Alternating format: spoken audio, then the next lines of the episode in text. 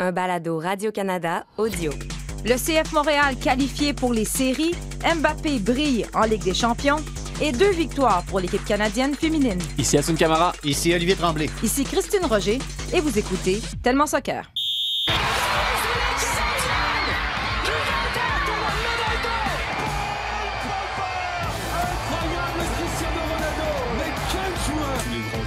Venir un jour au Real Madrid. A giant goal for Sky Blue. Évelyne Viens looked to get the final touch right on the doorstep. Marcus Rashford. Oh, glorious!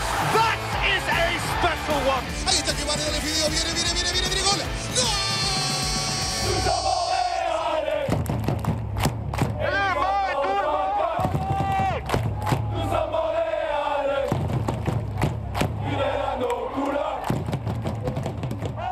Bonjour et bienvenue à l'épisode numéro 65 de Tellement Soccer. C'est bien ça, Jacques-Alexis, 65. Le temps passe vite en bonne compagnie. Salut Assun. Bon matin. Bonjour Oli. Allô. Oli, quelque chose à nous dire? Tu veux nous parler de toi, de ta vie? Pendant ton absence, là, j'ai regardé sur Netflix le documentaire sur le transfert de Figo du Barça au Real Madrid. Ouais. Vous regardez ça? Je l'ai regardé il y a 3 semaines, je l'ai regardé. Et je peux dire que... J'ai commencé, j'ai pas fini. C'est pas mal, hein? C'est exceptionnel. C'est vraiment pas mal. Moi, ce qui m'a le plus impressionné, c'était genre quand Florentino Pérez s'assoit, tu sais. J'étais comme, wow, OK, ils ont eu Pérez, c'était fort. Mais on revoit le premier Classico où Luis Figo va jouer à Barcelone, puis il se fait lancer toutes sortes d'affaires, il reçoit une tête de porc, notamment, tu sais.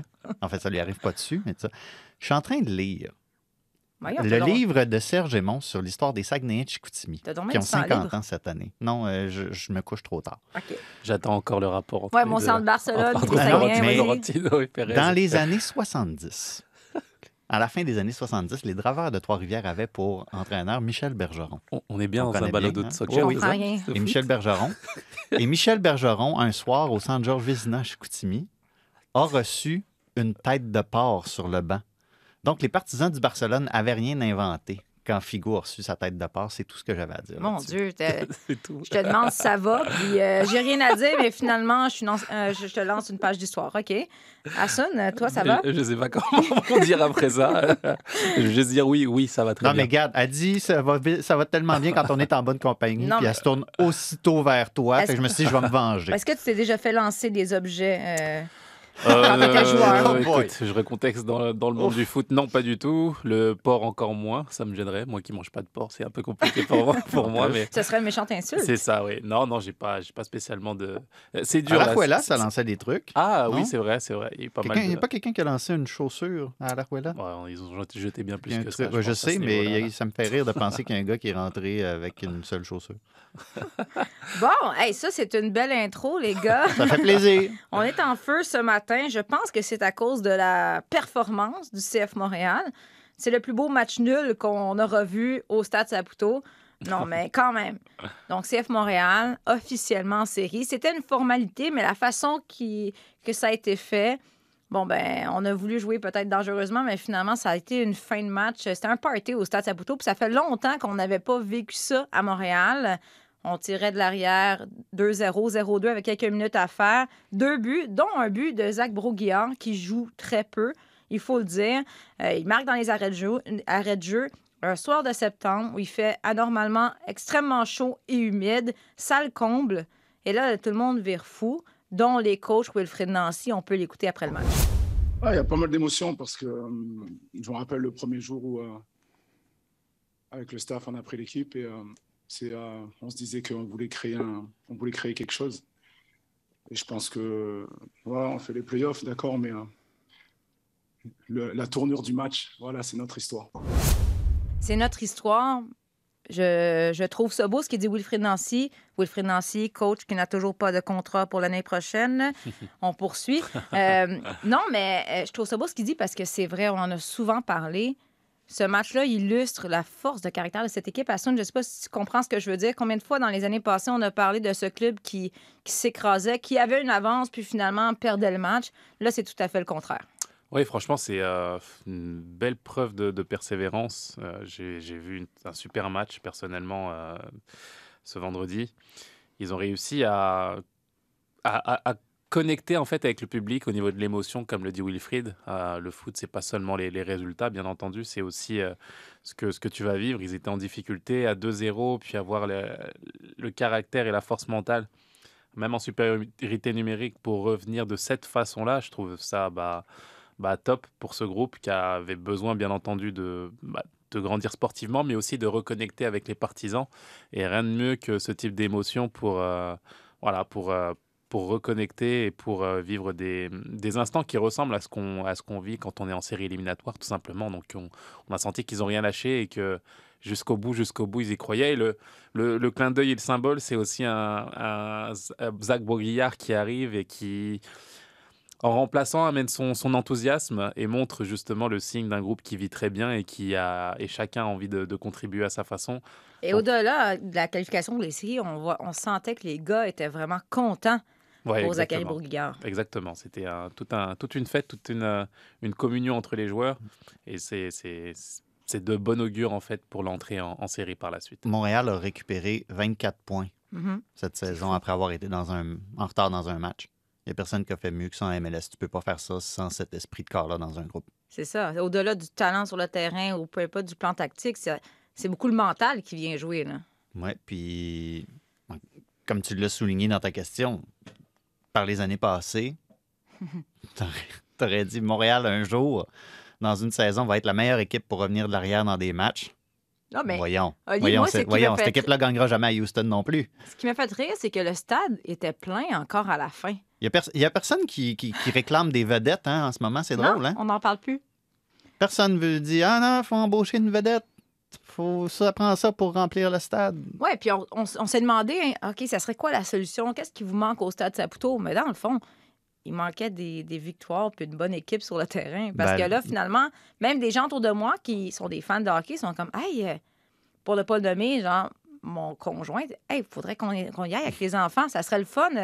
Mais je veux dire, avant... Pas le temps, chérie, je travaille. Je peux pas. J'ai un balado à animer puis je couvre un match demain. Non, mais tout à coup, il y a des gens qui sont intéressés par ce club-là. Mais c'était la solution. Mais c'est ça. Puis, écoute, c'est ça la question du public. Qu'est-ce que vous aimeriez voir au Stade Saputo? De plus en plus, plus ça avance, plus ceux qui disaient il faut hiverniser ce stade-là, etc., ils ont de plus en plus raison parce que ça continue comme ça. Puis les gars, le lendemain du match, je pense, il y avait un entraînement public, un truc comme ça. Puis je pense que c'est dans la presse, on rapportait les propos des joueurs qui disaient oui, il y a le stade olympique, mais c'est au Stade Saputo qu'on veut jouer ces matchs éliminatoires-là. On veut hiverner. On parle de cet esprit de corps-là, puis je pense que ça reflète aussi la manière dont le club s'assume de plus en plus depuis particulièrement l'arrivée de Gabriel Gervais, je pense, quand on pense à ce qui se passe à l'extérieur du terrain. Mais, tu sais, on a beaucoup ri de assumer la nordicité, puis tout ça, le flocon. Mais oui, à un moment donné, si tu vises le haut du classement, après ça, tu t'en vas jouer au Stade olympique. Assoun, je ne sais pas comment tu le vivais à ton époque, mais déjà, être obligé de te délocaliser pour jouer ces matchs à haut enjeu-là, tu sais, c'est comme... Tu demandes pour X, Y raison, vous allez me dire ça se peut pas, mais tu sais, le Paris Saint-Germain, quand arrive la demi-finale et la finale de la Ligue des Champions, on va aller jouer au Stade de France à la place. Je sais pas s'ils prendraient ça si bien que ça. T'sais. C'est sûr qu'Assoun, tu demandes à tes cheveux et tes genoux, ils vont dire qu'ils veulent rien savoir de la surface du stade. Parce que pendant longtemps, ça a été ça. Ça a été la surface n'est pas bonne, mais là, j'ai l'impression que c'est au-delà de ça. Puis, tu sais, si on regarde dans les dernières années, là, il faisait pas super froid au Québec avant. Le mois de décembre... Le 3 décembre, mettons. Genre, il n'y a pas de neige, puis la veille de Noël, il y a une bordée de neige, là. Mais, je veux dire, il y a plein de pays où ça joue avec un peu de neige, où les gars mettent des gants, je sais pas. Non, c'est sûr qu'il y a plusieurs aspects à voir. Ceux des joueurs, d'abord. Ouais, je peux dire que 100% des joueurs préféraient jouer à Stade Saputo. C'était une horreur pour moi de jouer au Stade olympique, même plein, je veux dire. Bien entendu, tu étais content de communier avec le monde, jouer dans une foule incroyable, 60 000 personnes, c'est génial. Mais sur le plan technique, c'est vraiment difficile de jouer sur ce type de surface. Et on n'était vraiment pas content. Mais c'est vrai qu'il y a des aspects aussi qu'on souligne peut-être un peu moins, l'aspect mercantile simplement. Je pense que le CF Montréal fait peut-être plus d'argent en termes de billetterie avec 60 000 personnes. Ces événements sont rares. il faut le dire, aller en série de cette façon-là et d'avoir des matchs à domicile, tu en as peut-être un, deux, si tout va bien.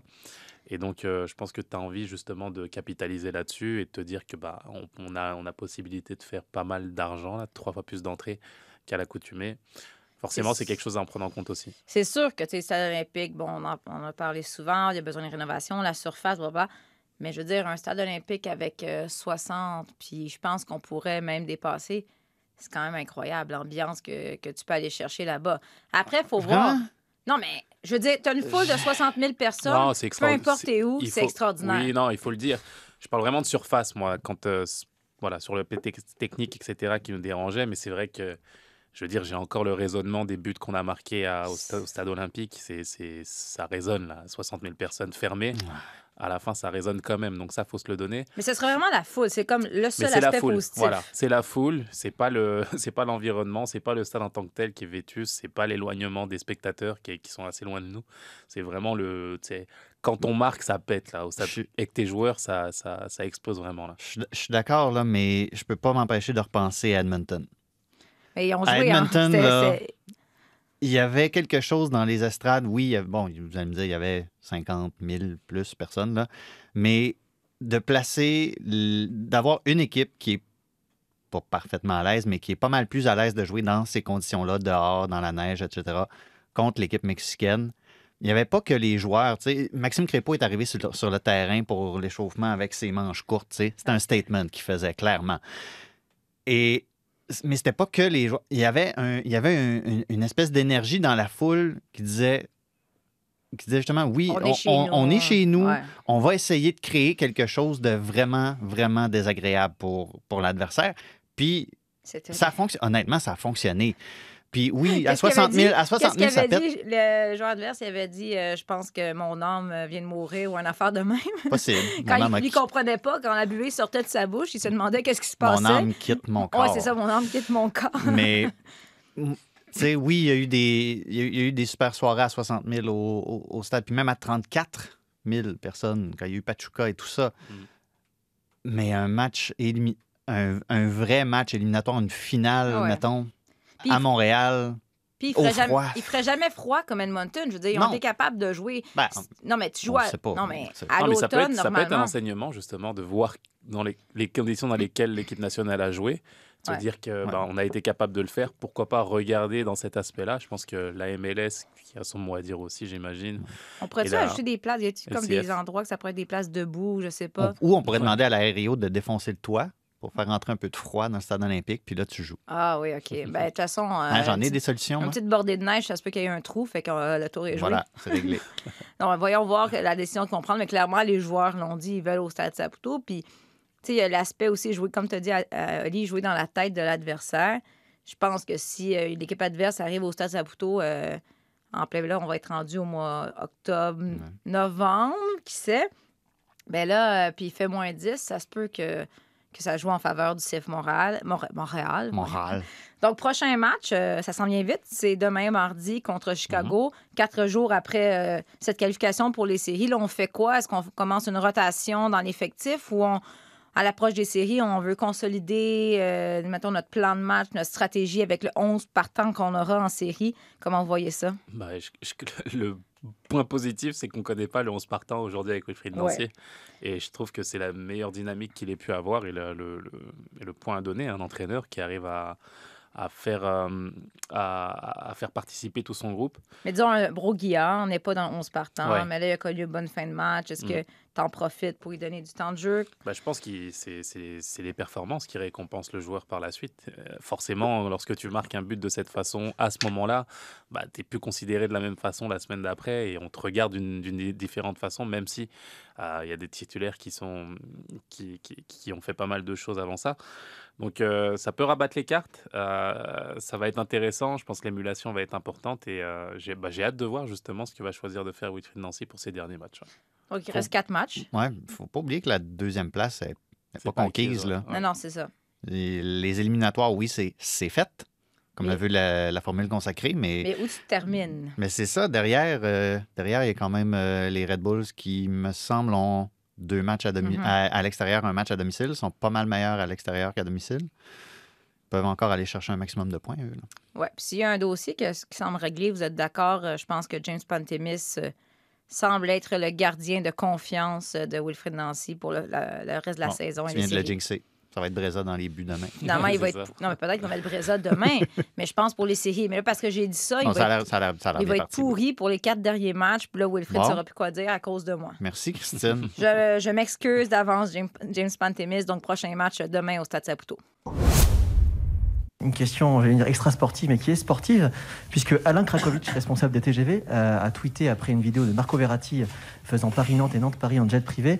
Paris-Nantes est en moins de 2 heures en TGV Inuit PSG Inside. Je renouvelle notre proposition d'offre TGV adaptée à vos besoins spécifiques pour nos intérêts communs, sécurité, rapidité, service et écomobilité. Est-ce que c'est une question que vous vous posez et est-ce que vous en avez parlé à vos joueurs?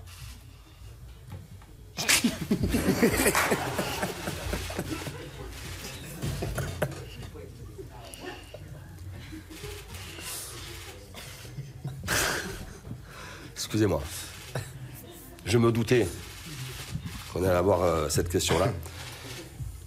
Pour être très honnête avec vous, ce matin, on a parlé avec la société qui organise nos déplacements. On est en train de voir si on ne peut pas se déplacer en char à voile. Voilà. Premièrement, j'aimerais rendre hommage aux journalistes pour la plus longue question de l'histoire des questions.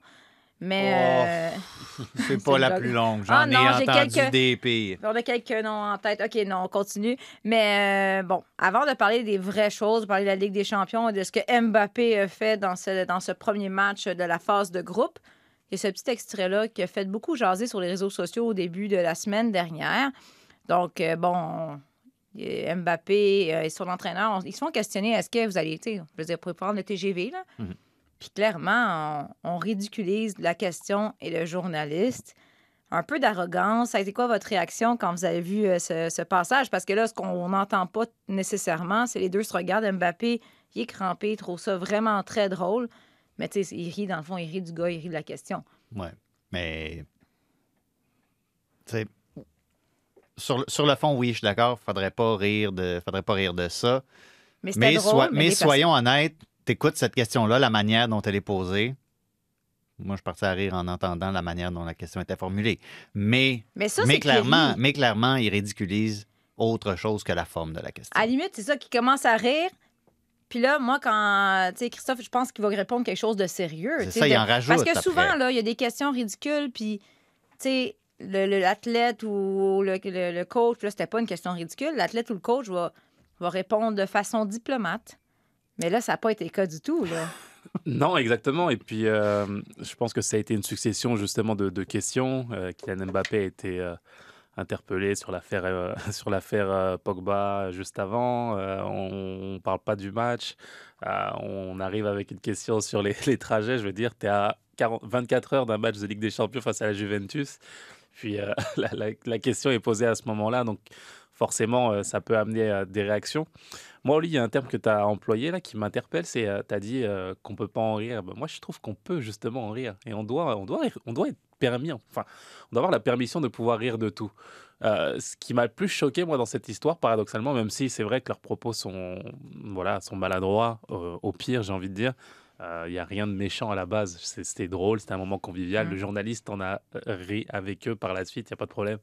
Mais c'est plus la récupération politique qui s'est fait derrière. Et là, on a trouvé la brèche pour aller tomber sur les sportifs, sur les ultra-riches qui sont privilégiés, qui n'en ont rien à faire justement des soucis environnementaux.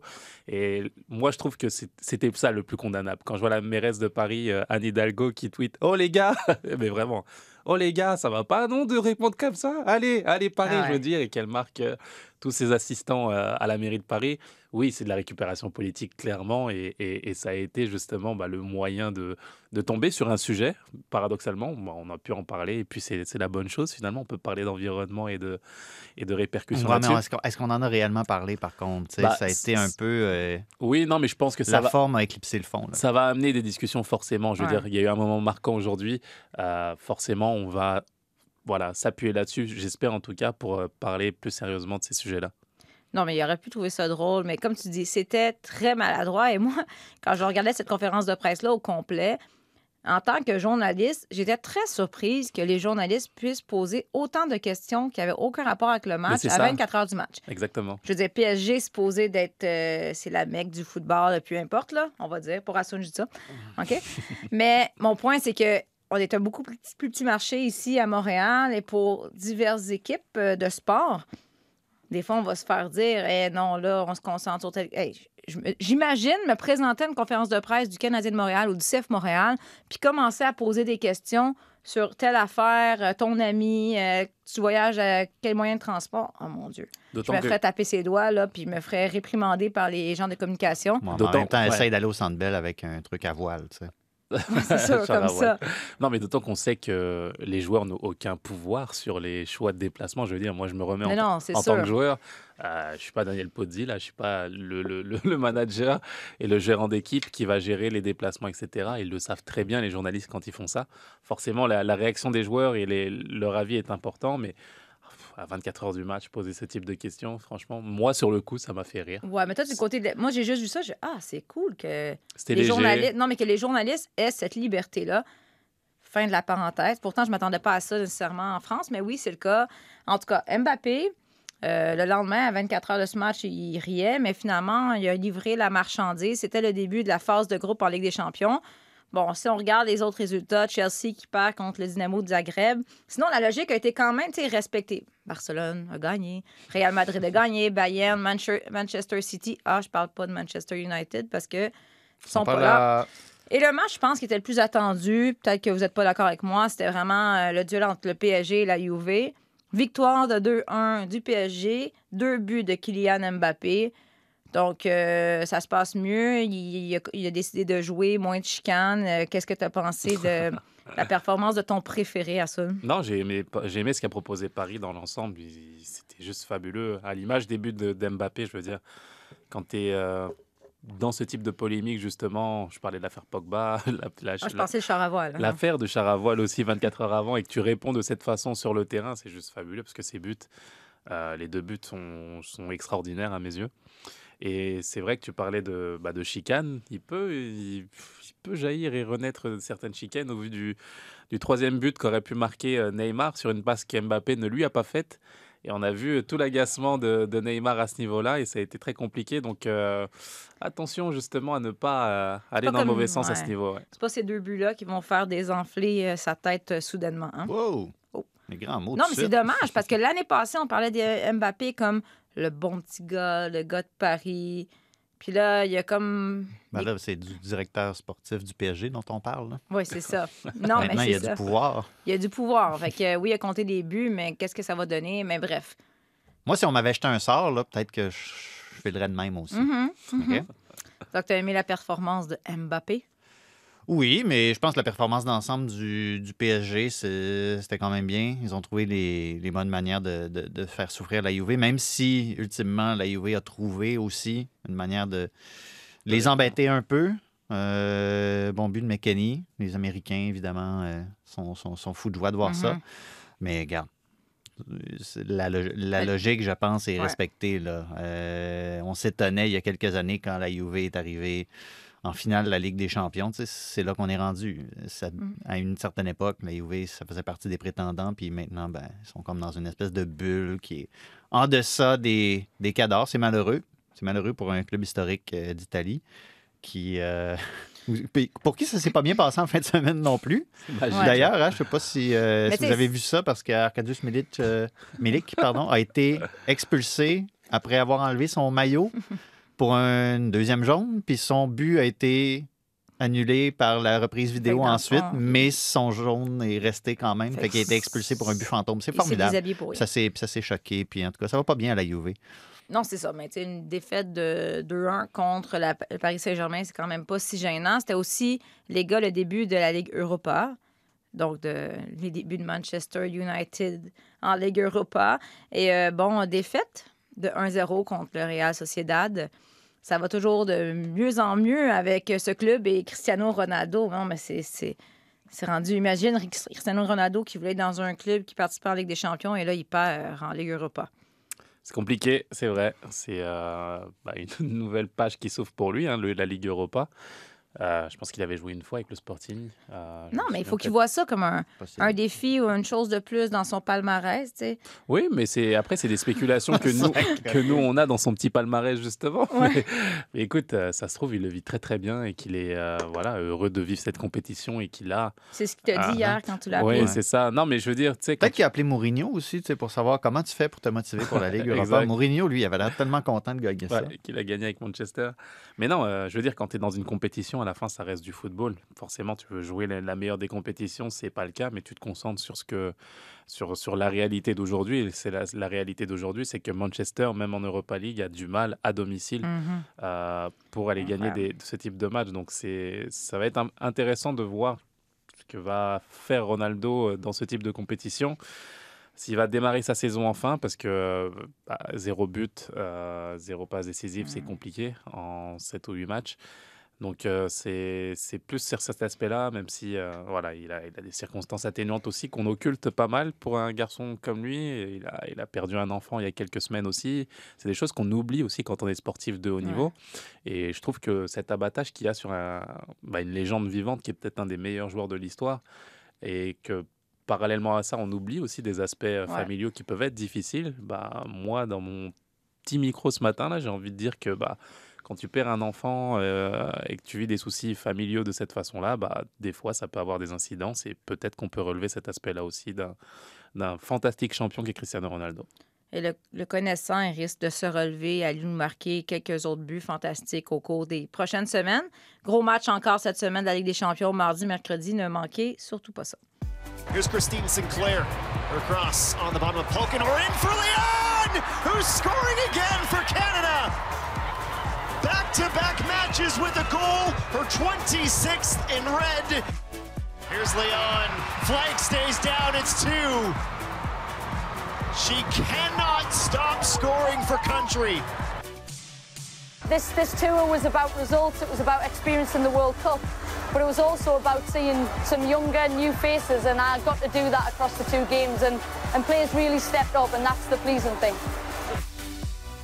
L'équipe canadienne féminine qui disputait 2 matchs amicaux en Australie, contre l'Australie, contre une certaine aussi Sam Kerr, qui est probablement l'une des meilleures joueuses au monde. Pas probablement, elle l'est. Est-ce qu'elle est la meilleure joueuse au monde? C'est discutable, mais en tout cas, bref. Elle appartient maintenant à Jade Rose. C'est elle qui contrôle sa destinée. Ouais, c'est ça. On va pouvoir en reparler. Donc, 2 victoires, mais c'est aussi de la façon dont ont été marqués ces buts. Qu'est-ce qu'on a à retenir? Parlons, pour commencer, d'Adriana Leon. 3 buts. Elle qui, 29 ans, elle joue avec West Ham, mais là, depuis cette saison, elle sera avec Manchester United. Donc, elle est vraiment dans un point tournant dans sa carrière. Puis, quand même, si on regarde les Jeux olympiques, je veux dire, c'était pas la fille...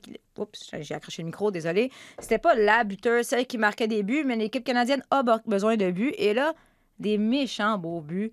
Quelle performance de sa part, Oli? Oui, franchement, elle est dans un moment de forme absolument remarquable. Elle prend ses aises aussi. Bev Priestman qui a changé un peu...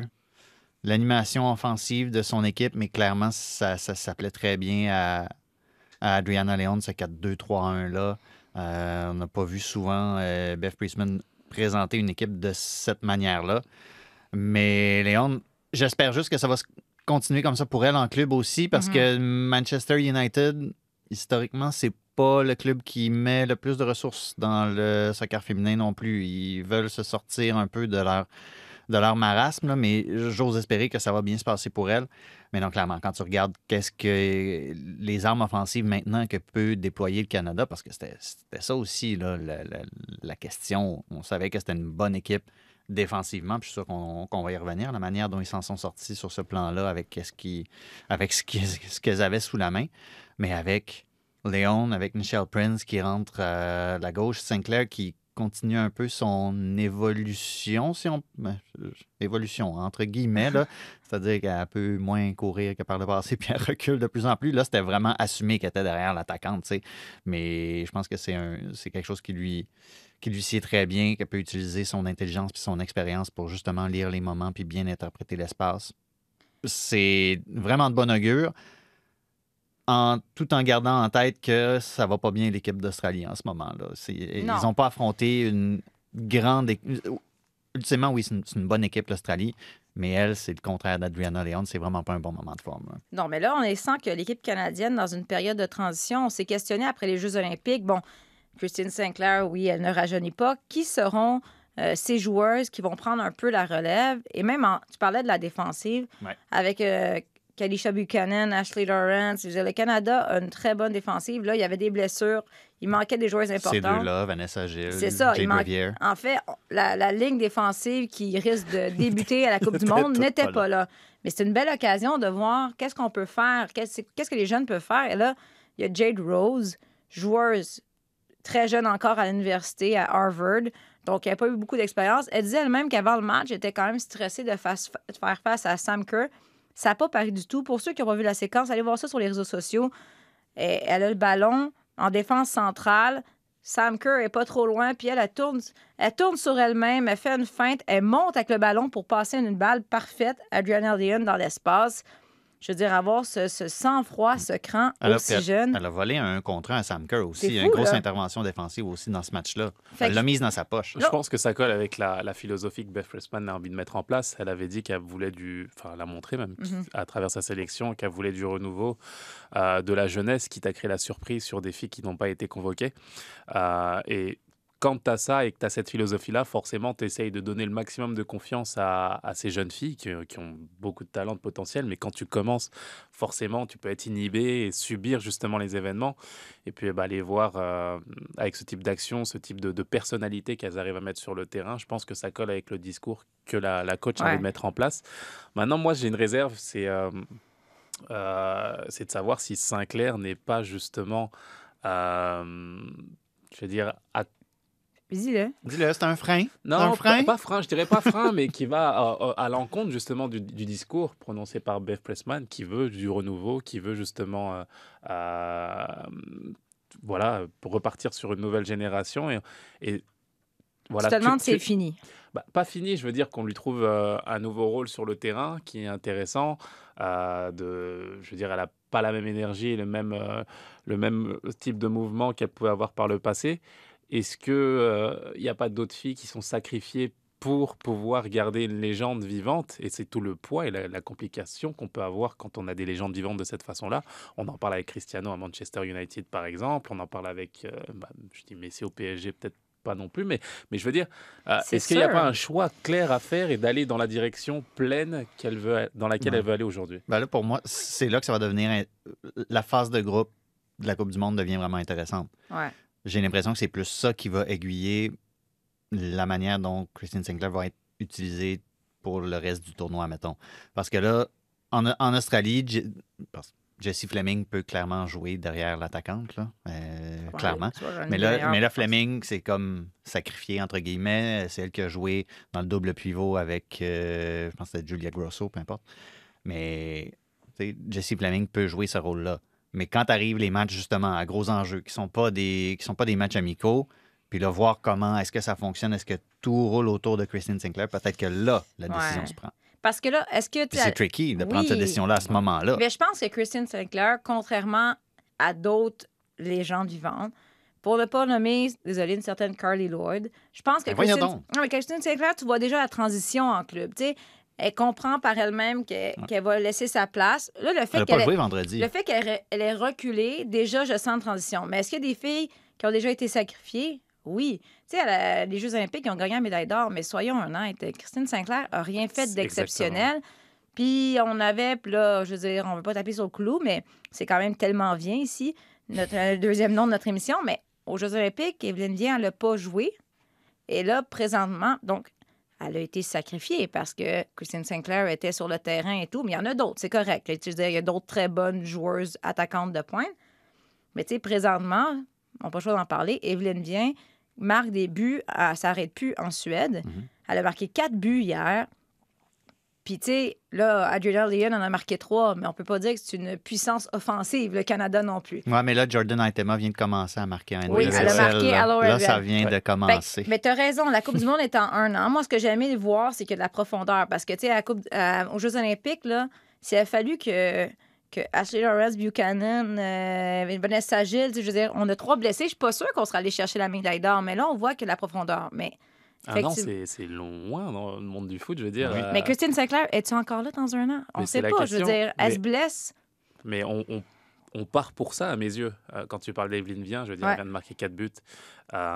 C'est pas sur le plan sportif qu'on ne la prend pas. Si on a envie d'être honnête, là, je pense qu'il y a d'autres profils et d'autres personnalités sur lesquelles on veut s'appuyer. Donc, c'est le choix de la sélectionneuse. Mais au vu de la finale, moi, au vu du tournoi olympique et au vu de ce que ça peut amener par la suite et de savoir que la Coupe du Monde est dans un an, tu sais... Mais c'est pas un rôle facile. Tu veux... Imagine, oui, dans pas un rôle facile. T'es Bev Priestman, est-ce que tu fais... Ah, c'est compliqué. Christine, je pense... Tu sais, il y a une façon de faire cette transition-là. Tu peux pas dire, excuse-moi, t'es fini, tu vas t'asseoir sur le banc. C'est compliqué. c'est bien le point de ma question, c'est de se dire qu'on a avancé dans un sens qu'on n'assume pas à 100%. Ouais. J'ai l'impression, et peut-être que les Jeux olympiques auraient été une magnifique sortie pour elle. Et tout le monde en serait sorti grandi avec la fête autour d'elle. Mais là, j'ai l'impression qu'on repart sur un projet qu'on n'assume pas à 100% et qui va au détriment de certaines filles qui mériteraient sportivement d'être dans cette sélection. Et c'est mon avis tranché aujourd'hui. Mais n'oubliez pas qu'à Portland, Christine Sinclair, son coach, c'est Rianne Wilkinson. Peut-être, oui, qu'il y a encore un petit peu d'amertume avec Rianne sur la manière dont... Canada Soccer a géré la succession à ce poste-là, mais je pense que Rianne va quand même essayer de rendre service à la sélection, peut-être justement en préparant Christine Sinclair à faire face à ce genre de situation-là. Déjà, Sinclair a été exclue de certains 11. En fin de semaine, vendredi, Rianne a carrément reposé les internationales canadiennes. Becky n'était pas là. Christine Sinclair n'était pas dans les... Personne n'était sur la feuille de match. On les a carrément reposés. Donc, je pense que Christine Sinclair est assez intelligente justement pour comprendre cet aspect-là de la chose.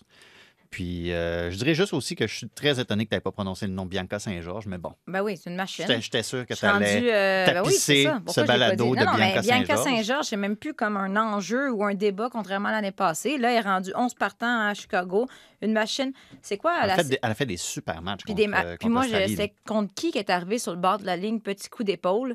La fille revole de 3 pieds, elle plonge de son long, puis t'as juste Bianca qui se retourne avec un petit sourire en coin, un peu baveuse. Je me souviens pas, là. Mais c'était un peu partout sur Instagram, c'était très rigolo. Tant mieux pour elle, ça n'a pas été facile, mais là, tu sais, c'est une roue aussi. Elle a eu la confiance du coach à Chicago, elle répond à l'appel, Bev Priestman voit ça, puis tu sais, des fois, ça donne qu'il y a des blessés.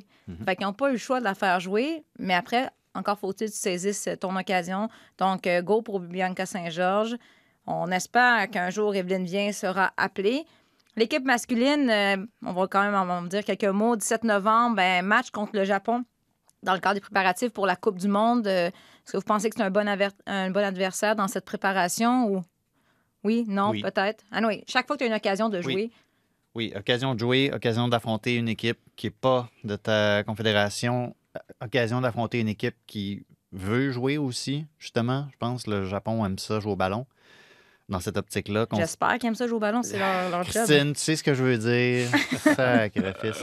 De toute façon, c'est ça. Ça me fait rire, ces phrases d'analyse. Compte tenu de la physionomie des adversaires du Canada dans la phase de groupe, je pense que ça cadre très bien avec le plan. Oui. Je t'énerve, je sais. Oui, tu m'énerves. Oli, non, ça, tu t'appelles Asun. Asun, oui. Qu'en penses-tu? Japon, c'est bon, d'accord avec Olivier? Oui, ça va être une bonne expérience de prise, d'avoir des équipes contre lesquelles on n'a pas l'habitude de jouer. Je pense que ça va être intéressant de voir aussi le calibre, parce que le Japon, c'est une bonne équipe. Hein. C'est une bonne équipe qui figure bien, souvent bien en Coupe du Monde aussi. Et je pense que ça va être intéressant d'emmagasiner de la confiance face à ce type de nation et de se dire que, oui, on va pouvoir jauger un petit peu les choses à moins de 100 jours, à moins de 90 jours même de la Coupe du Monde. Donc oui, pour moi... mais non, mais je suis curieuse aussi de voir dans cette fenêtre de préparation, ça va être quoi l'effectif que notre ami John va présenter, parce que là, présentement, on sent que ça se bouscule. Au portillon, il y a plein de joueurs qui ont du succès. Karl Larin a marqué son premier but à Bruges.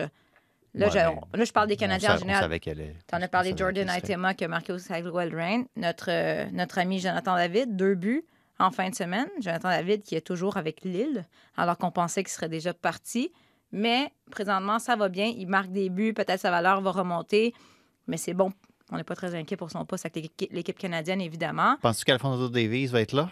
Je sais pas, hein? Je sais pas.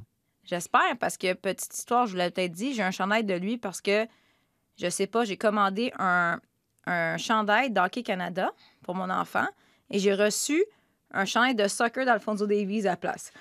Je sais pas ce qui s'est passé, j'ai rien compris. Je contactais tout le monde pour savoir si quelqu'un m'avait acheté un cadeau. Puis finalement, sur le paquet du chandail d'Alphonso Davies, c'est le code du chandail de Marie-Philippe Poulin. Je comprends rien, mais j'espère parce que j'ai un chandail de Davies. C'est un topo, ça. C'est un topo. Je travaille. En fait, c'est une enquête. Le service après-vente. C'est une enquête. Présentement, je ne suis pas rendue loin, mais on travaille là-dessus. On a posé encore une fois une question aux fans d'Olivier sur Twitter et aux fans d'Assun sur Instagram et Facebook.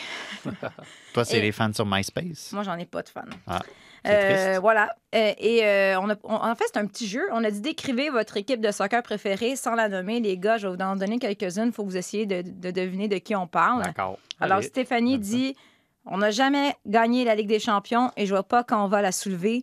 Maître des remontées cruelles et nouvellement champion des crises climatiques. Je laisse ça à Sound. Paris Saint-Germain. Je vois pas quand est-ce qu'on va la soulever. Moi, c'est ce que je retiens dans son message. Ça fait mal, hein? Oh boy! Simpac, fait que je présume Simon Paquin, en tout cas. Des sandwichs. Peut-être. Des sandwichs à la ballonnée, c'est meilleur avec du fromage. Mais là, on parle de ballonné, de sandwich. Olivier, c'est sûr que c'est ça. C'est pour Olivier, ça. C'est le fromage. C'est quoi? C'est quoi? C'est Bologne. Bologne, voilà. Alors, a dit Raphaël, Coupe de la Ligue 2007 en France, victoire de cette équipe 2-1 à l'extérieur avec quelqu'un qui est titularisé pour la première fois. Moi, celle-là, je l'ai googlée, fait que je la laisse à Assun. Je sais pas, c'est quoi la réponse. Je demande à Assun. Coupe de la Ligue. Je vais prendre mon petit verre de vin en attendant. En 2007. En 2007. Moi, je l'ai pas googlée, puis je sais pas. En 2007, qui prend la Coupe de la Ligue en 2007? Je viens juste de donner un indice. Puis c'est un petit coupe de vin. La coupe de vin. Bon, Olivier, aide Assun. C'est quoi? J'ai pas la réponse. C'est quoi? C'est Bordeaux. Bordeaux avec... Je crois qu'Adi fait référence à la première titularisation de Marouane Chamakh. Ah, possible. Seigneur, c'est niché, hein? OK. C'est pas niché, c'est son équipe. OK, très bon joueur. Comment tu t'as mal jugé, Christine Roger? Voyons. J'aime ça. OK. Mon équipe avait un nom original qui fut remplacé par une horreur générique. On lui a arraché son magnifique logo, mais mon Dieu, qu'elle performe et qu'elle est excitante à regarder cette année. Ça, c'est Milton Keynes, l'ancien Wimbledon, non? Voilà, c'est pas ça? C'est CF/Impact de Montréal. What? Ah, je me suis fait avoir. On est surpris. OK, il y a la princesse rebelle, ça me fait rire, excusez, qui dit « Ils viennent directement de l'enfer ». Moi, j'ai pensé au Diable Rouge. Là. Ouais, les Red Devils, mais c'est ça. Ça peut être Manchester United. Ça peut être la Belgique aussi, tu vois. Ça peut être la Belgique, ça peut être Manchester United. Mais c'était pas clair. Ouais. Non, mais peut-être qu'elle aime les deux, vous savez pas. Il y en a un autre. Peut-être une fan d'Adnan Yanouzaï. Pierre nous dit drama, toujours du drama. Là aussi, il y a beaucoup d'options. C'est un fan de toutes les équipes. PSG, TFC. L'Impact. L'Impact aussi. OK. Non, mais moi, je pensais l'Impact, mais c'est... La seule équipe canadienne à avoir remporté la Coupe MLS et j'aime voir les défaites de Montréal. Ça, c'est Philippe Leblanc là, qui fait ça. D'ailleurs, mise au point, là, Philippe Leblanc, okay, c'est notre collègue correspondant, il aime ça sur Twitter, me taguer sur toutes les fois qu'il parle du Toronto FC, comme s'il pensait que j'étais un fan du CF Montréal. C'est pas le cas, Philippe, faut arrêter. Voilà. Faut arrêter, puis je l'aime, Bernardeschi. Voilà, donc, toi, t'en as-tu une? Tu veux-tu me faire deviner ton équipe? On l'a, c'est ça, par rapport. You'll never walk alone avec une Guinness ou un bon scotch? Celtic. Voilà. C'est Celtic. Plus que Liverpool. Ouais. Il m'a eu avec la première moitié. C'est ça, je l'avoue. Ah ouais, c'est ça. Écoute, merci aux gens d'avoir participé, puis suivez-nous sur les réseaux sociaux. C'est super le fun, c'est super intéressant. J'avais préparé ma description, moi, puis vas-y, je t'écoute. Le dernier joueur à nous avoir qualifié pour la Ligue des Champions n'est pas Santiago Muñez. Mais là, pourquoi t'es supposé... Ton club, c'est Newcastle, vas-y. C'est ça. Ah ouais! Fort, fort. Toi, à ça, on sait que ton club, c'est PSG, fait que ça donne rien. Peu importe ce que tu vas me dire. Pas grave, mais décider. Moi, je serais curieux de voir comment il le décrit. Comment tu le décris, ton club, aujourd'hui? À jamais le premier. OK. Wow. On salue à... Wow. Ça va tout pour aujourd'hui, les gars. Oh. Non, mais je... Attends, toi qu'est-ce que tu décris et comment? Churros. Non, mais c'est parce que je suis partagée. Mon club n'est plus mon club depuis que Messi est parti. Ah oui. Fait que j'étais à la recherche d'une identité. Toi, t'aimes les joueurs. C'est ça, hein? Moi, c'est ça. Je suis pas comme toi. Moi, c'est pas les chandails qui me convainc, c'est les joueurs. Non, mais... Décris Fabio Cannavaro sans le nommer. Oh. Ça prend des images pour ça. Non, mais Fabio Cannavaro, c'était... moi, Fabio Cannavaro, c'était en club, en sélection nationale, avec l'Italie. L'époque de Del Piero. Ce club-là, c'était dur à battre. Non? OK, c'était peut-être avant dans ma tête d'adolescente de 15 ans. En termes de beaux hommes, tu veux dire? Non, beaux hommes, mais des sacrés beaux hommes. Tu sais, quand tu parles à Grinta, là, quand on revient à Jason DiTullio, des gars qui se donnent... Qui lâchent rien. C'est ça. Bon, ça suffit des niaiseries. On salue à Jacques Alexis avec son chandail d'Arsenal derrière la console. Merci pour ton beau travail. Lui, il nous aurait décrit ça en disant « La 4e place est un trophée. » Bon, je pense qu'il nous fait dire de couper ça maintenant. Olivier Tremblay, merci beaucoup pour ta présence. On se revoit la semaine prochaine. Pour ma présence, pas pour ce que j'ai dit. Oui, aussi pour tes propos très intelligents. Merci beaucoup, Hassoun. Merci On se retrouve la semaine prochaine pour un autre épisode de Tellement Soccer.